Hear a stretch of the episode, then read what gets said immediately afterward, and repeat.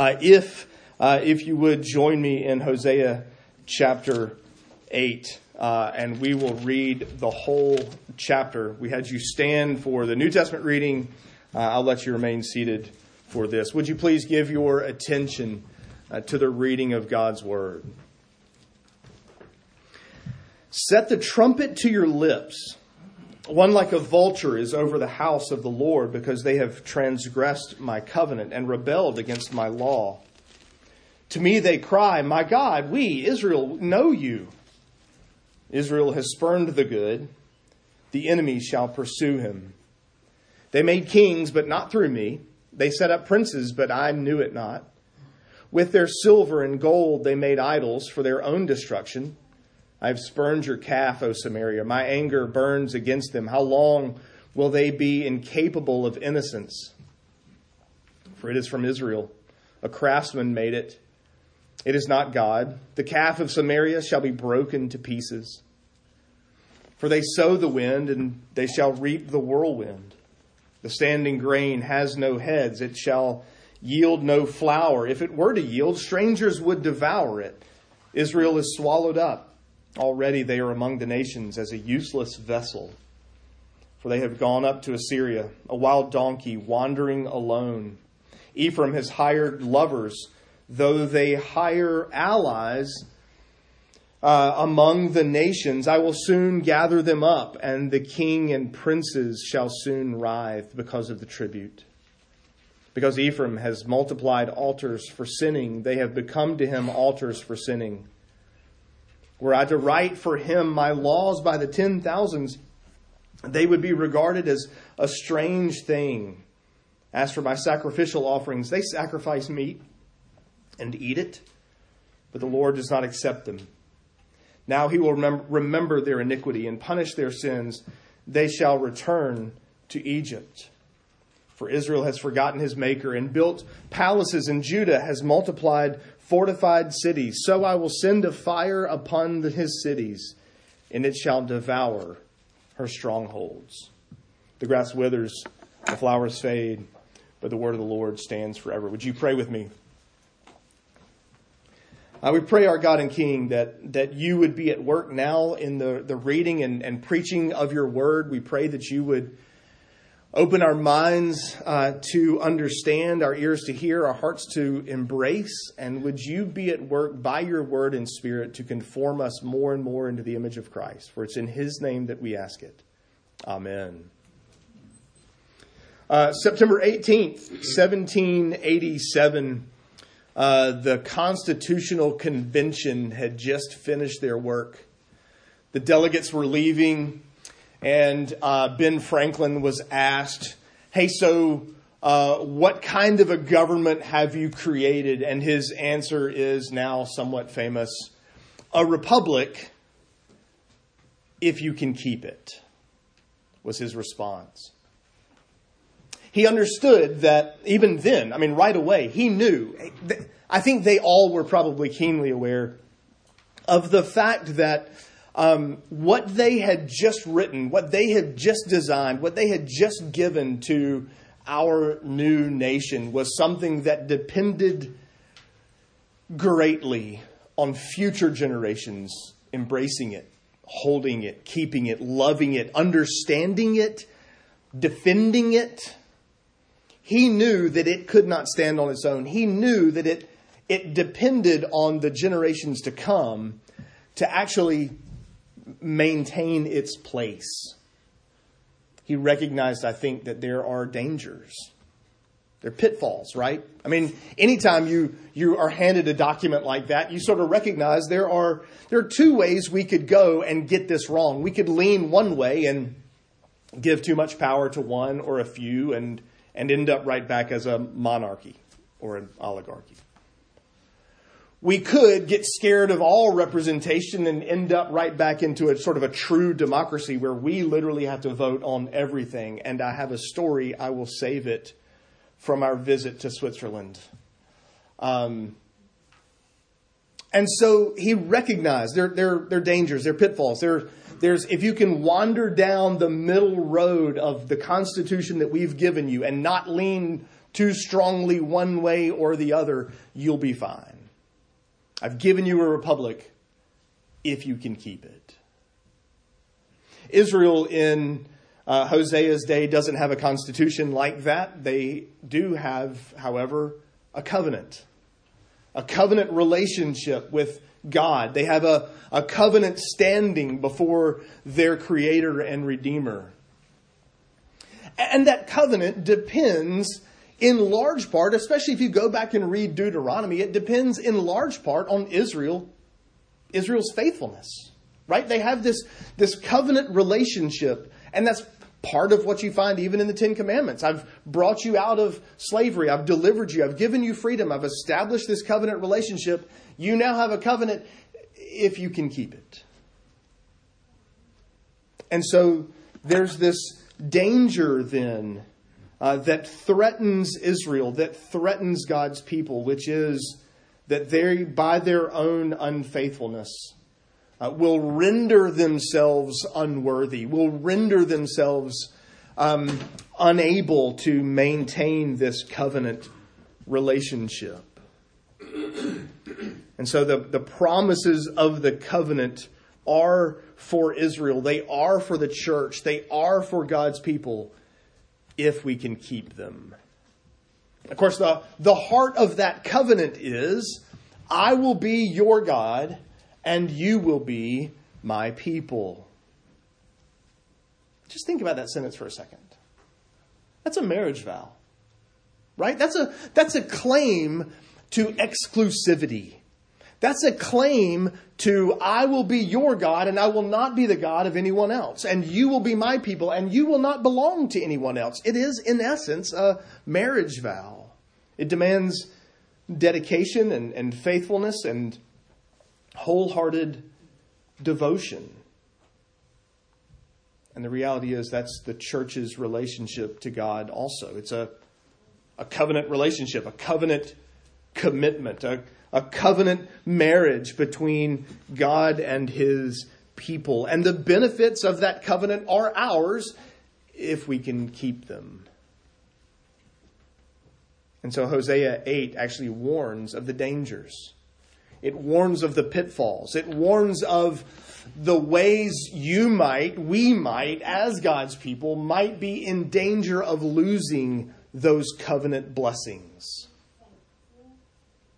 You notice it's a warning because right off the bat in verse 1, there's a trumpet. Set the trumpet to your lips, blow that horn, announce the danger, announce the warning. In fact, there's a, there's a bird of prey. It's a vulture in the ESV, plenty of other places in the Old Testament. It's an eagle. It's the same Hebrew word. It doesn't matter. It's a bird of prey that, that indicates death, right?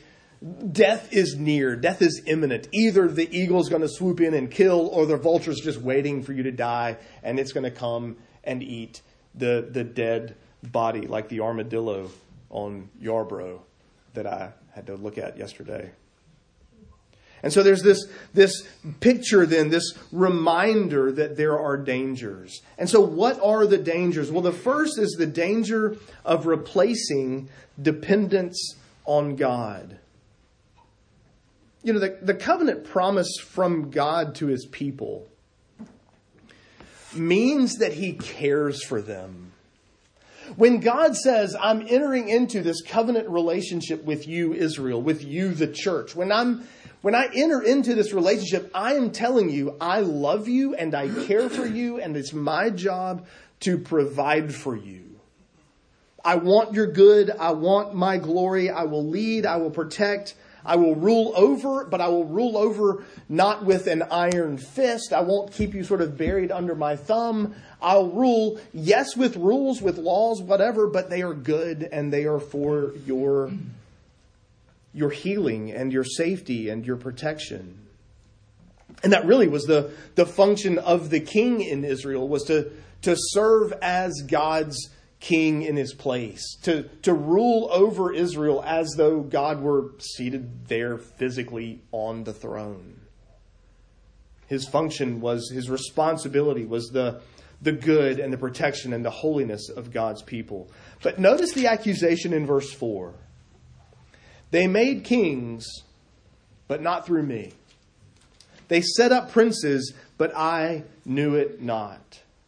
And so the, the first danger is replacing dependence on God with dependence on self. You and I are used to crowns being handed down from parent to child. Just take a look at King Charles, now seated on the throne in the United Kingdom, who was handed the, the crown by his mom when his mom passed away. And the same will happen when he's gone, it'll pass down to William. And that was frequently the case, but that's not always the case. And especially in Israel's day, you can just, and, and again, I keep alluding to this because men, we've been right there on Wednesday nights, right? We've been reading through 1st and 2nd Kings and we've watched as this has unfolded. And so we read Hosea and are reminded of the, the usurpers that have come along. The people who have come and said, no, no, I'm going to kill that guy. I'm going to get rid of the house of which ever and, and replace it with the house of this guy instead. The house of Jeroboam replaced by the house of Jehu. Until someone else comes along and kills off that line and replaces it with someone else. Uh, it, it is passed down from parent to child, but not always. And in fact, in Hosea's day, the, the last six kings of Israel, I've mentioned this before, all came to power by murder. Literally every single one of them, somebody got to the throne, he ruled for a couple of years, somebody came along and said, Nope, you're gone, killed him, took the throne, and he ruled for two years. never, never really understand why people don't think that that won't happen to them. Right? You ever wonder, like, you killed that guy and took his throne, and you're pretty sure you're now safe? Two years later, you're dead, and someone else has come in and taken the rule over Israel. And so there's this, this picture then of, of people sort of taking matters into their own hands as they establish kings, whether they're establishing themselves or, or whether, you know, they do the killing only to set their puppet up as the king. And that's the, the pattern. That's what's going on in the life of, of Israel. But God's people should always be seeking God's wisdom right? We should always be setting rulers over us, whether in the political arena or in the ecclesiastical one, right? Whether we're voting in the polls or whether we're choosing leaders in the local congregation, we should always be seeking God's wisdom. We should always be seeking God's counsel. We should always be using the criteria laid out for us in His Word when we choose our leaders. Perhaps you remember back in 1 Samuel 16 when God had determined to take the throne from uh, Saul, the first king over Israel, that then still united, of course. And he sent Samuel to Jesse's house and he said, Look, I need you to go to Jesse's house and you're going to find the king there. And he walks in and Jesse's sons are there and he sees Eliab, the oldest. And Samuel's first thought is, That's our guy. Do you remember God's response? That's not our guy. You see, you look at the outward, I look at the heart. You only look at, well, that's a tall dude with muscles and he's handsome and he could kill people, he probably could fight, and that's what we want in a king. And instead, he waits until David is retrieved from the fields, young, the youngest of the family. If we're left to ourselves, we select rulers, we choose leaders with no thought given to the requirements laid out in God's Word. And so this passage reminds us that we are in danger of, of replacing our dependence on God with dependence on self. And again, that happens both as we go to the polls to choose a, a, mayor, a governor, a president, and everybody in between. It also happens in the church. We're tempted to go, well, this person gives a lot of money, so we should we should let that person be an elder. Or this person hasn't been around a while, so maybe we should give them an office, and maybe they'll come around more, and maybe they won't be absent as much. We come up with all sorts of crazy man-made ways to choose our leaders. We're in danger of replacing dependence on God with dependence on self. But then there's a, another sort of similar pitfall. It's not just self we might be in danger of, of setting up in God's place. We're also in danger of replacing dependence on God with dependence on outsiders. Notice verses 7 through 10. Particularly in verses 9 and 10, there's a reminder that Israel looked to Assyria for help. Where do God's people go when the threat of attack is real? Where do God's people go when they are convinced that danger lurks around every corner? Because here, they wandered to Assyria, they appealed to Egypt, they appealed to all kinds of other nations all kinds of foreigners who, by the way, have completely different worldviews. I mean, this is uh, these are pagan nations, of course, and so they're looking to them for their protection. They're looking to these these pagan nations for their safety, for their provision, when instead they should be turning to God Himself.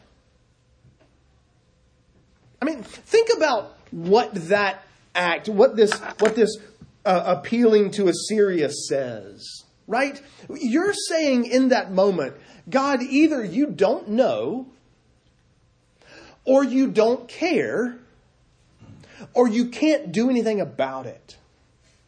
I mean, literally, when, when, when Israel appeals to Assyria, when the church appeals to the, the world around us for the justification for our existence, for our protection, for our safety, for our rule, for our guidelines for how we operate. We are literally saying, God, you either don't know, you don't care, or you can't do.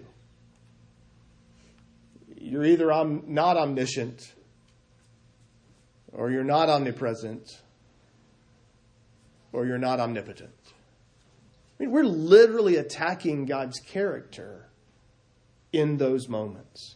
And so Israel, with this special covenant relationship, is in danger of losing it. Why? Because they don't think God cares. They don't think God knows, and they think it's just fine to appeal to these foreign nations. In fact, there appears to have been Assyria was running ads in Israel.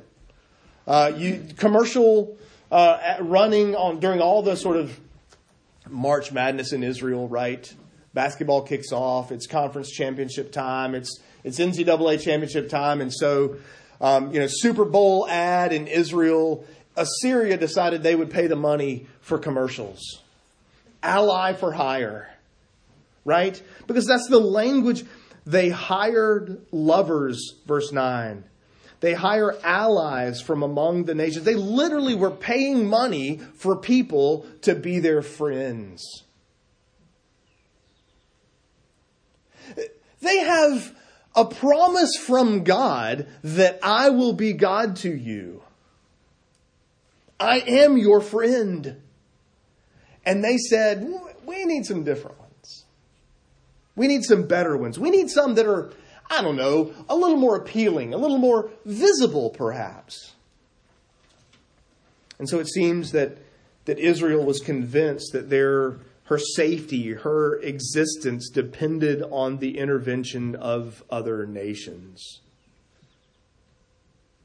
Is the church in danger of that today? Is that our, is that our pitfall that we're replacing dependence on God with dependence on self, or that we're replacing our dependence on God with dependence on the nations around us, on the, the wisdom of the world in which we live, rather than on God's revealed will? The danger of replacing dependence on God. And second, replace, the danger of replacing devotion to God. You see, central to a covenant relationship is wholehearted devotion and commitment.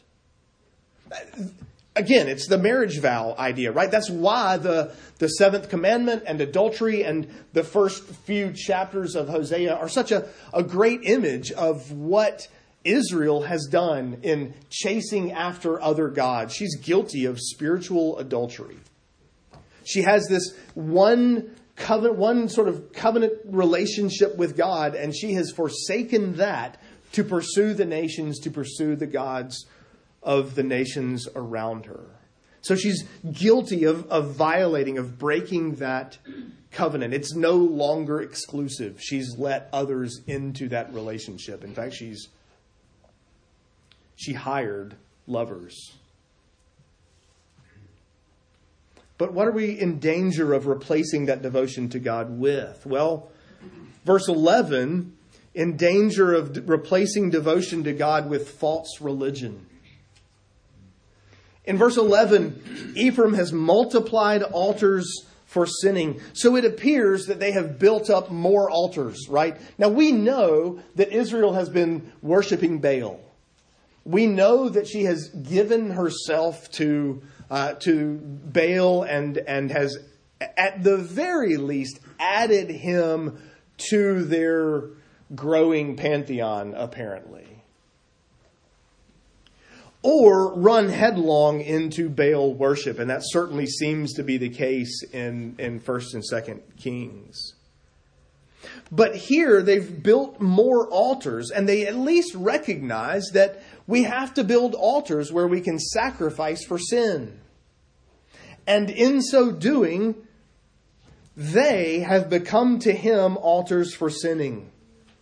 Because they've added to, because they've sought the, the, um, the Baals, because they've sought the gods of the nations around them, because they've worshiped these, these false gods, the altars they thought would atone for their sin actually multiplied it actually made it worse, actually amplified it.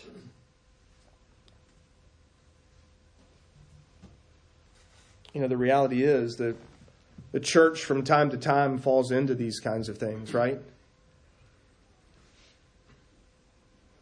We end up looking to the world around us to add to our religion. Or for that matter, we're warned against having other gods before the one true God, the first commandment, and then we pursue our own pleasure, our own comfort, a better house, a better car, a better job, more money, better kids, better parents,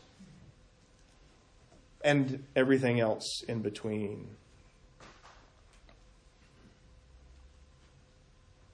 Or even the church as a whole begins to sort of hear the accusations of the world around us and think, well, we're so thick headed, we're so out of touch, we're so out of date, we're so out of fashion, we're so disconnected with the, the latest, greatest ideas in the world around us. We should probably embrace some of them and, and bring them into who we are.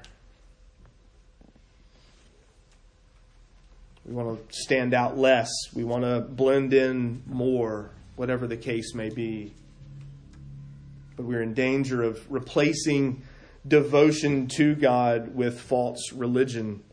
But then, secondly, we're also in danger of replacing devotion to God with false worship. That seems to be what's going on in verses 4 through 6. Um, they've made a calf and of course, Baal worship was an idol, and they're, they're the craftsmen from of, from Israel, verse six, are making making a calf. They're making sort of these images of animals or of people, and they're adding uh, to them all, and and they're beginning to worship that. And of course, the the false religion aspect of it all, in you wander off into the woods, and and Baal worship involved all sorts of licentious behavior.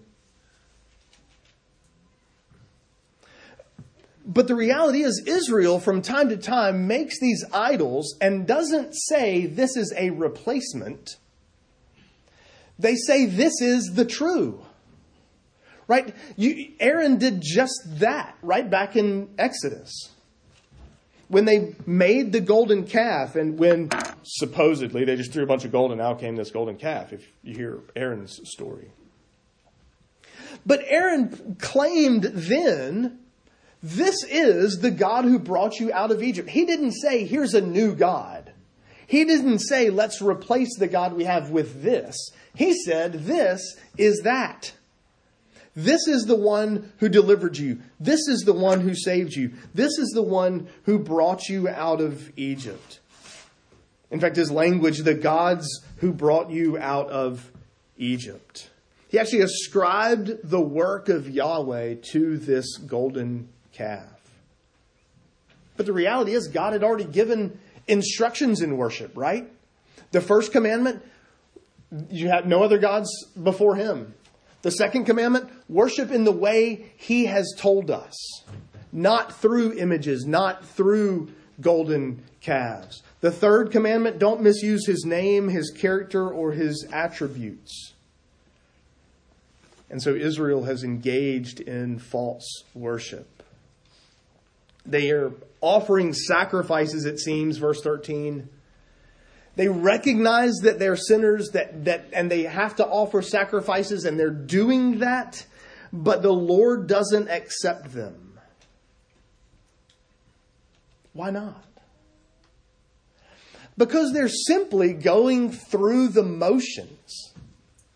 They're simply doing the things without any involvement, without any participation of the heart in worship. There's not a sense of devotion to God and to Him alone.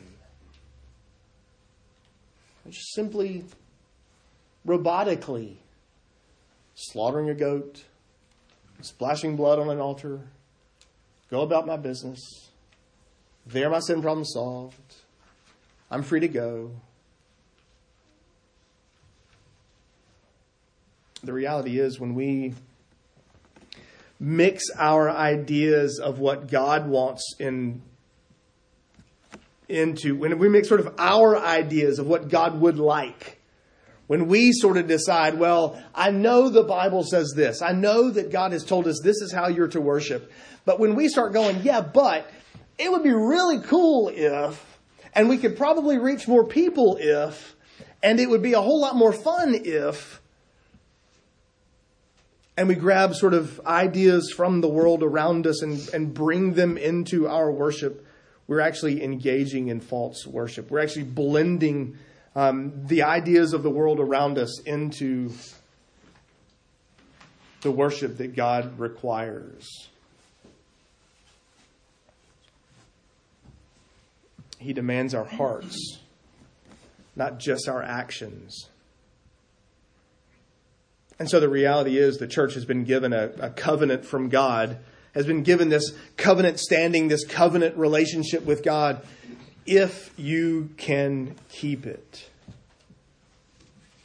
But the church is perhaps in danger of replacing our dependence on God with dependence on self and on others, and in danger of replacing our devotion to God with false religion or false worship. at some level, you kind of want to bring Franklin and friends back, don't you? Not because you want them to, to sort of engage, but you sort of want to bring Franklin and friends back just to say, hey, so in your minds, how are we doing? Right? The question of what our country does with this Constitution and which way we're leaning one way or another at some level, I guess, remains to be seen. I guess it sort of, you know, is is out is is still up for debate. I suppose it's always been up to us to to maintain and preserve the Constitution, and and you kind of want to ask, you know, Ben and his buddies, how you think we're doing. But the catch is with this covenant relationship we never could keep it. We never could be faithful. We never could be obedient. We never could be enough to maintain this covenant relationship with God. That's why we have Jesus. Christ alone has been faithful in total dependence on God and total wholehearted devotion to God in our place. And so we're called to look to Him as our faithful substitute. Let me make three applications from this passage. First, we as believers and as a church are called to trust in God's care for us uh, and not to seek our fortunes, our chief end, our reason for existence anywhere other than Him. We're called to be wholly dependent on God. Second, uh, devotion to God is a matter of the heart, not merely of actions.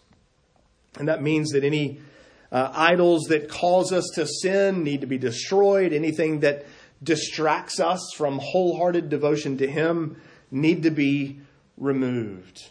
It also means that our worship needs to be informed by His Word and not by the ideas of the latest poll or the latest social media trend or the politics of the world today. In fact, we as a church are called to worship in spirit and in truth. And here's the thing at some level, the truth of our worship is actually up to your elders.